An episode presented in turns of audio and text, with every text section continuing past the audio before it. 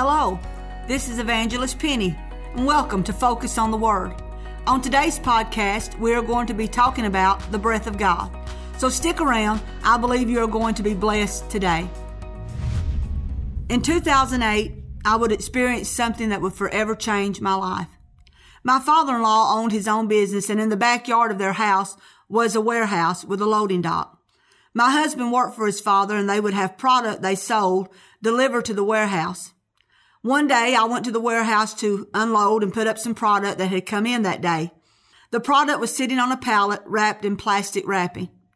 I started pulling the wrapping off and as I was going around the pallet, the wrapping got hung. I yanked on it and when I did, it snapped in two. Not realizing that I was so close to the edge of the loading dock, I went sailing through the air and hit the pavement below. I didn't feel any severe pain, so I thought I was okay. But when I went to get up, my foot was laying one way, my leg another way, and a bone had been punctured through my skin and was sticking up out of my ankle. There is more to this story than I have time to tell you, but you can read about it in my book, Misplaced Trust, as you can order off of Amazon.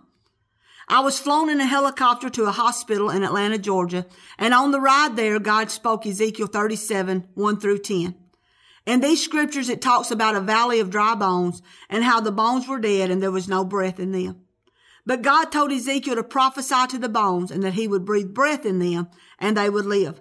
My bone in my foot would die due to infection, but God would cause it to live again and I am walking today because of what he did.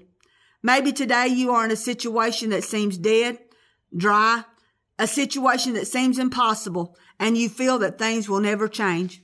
I want to encourage you today that no matter how hopeless, dry, or dead your situation may seem, God can breathe life back into it. Begin to prophesy. Speak God's word into your circumstance and watch God do the impossible.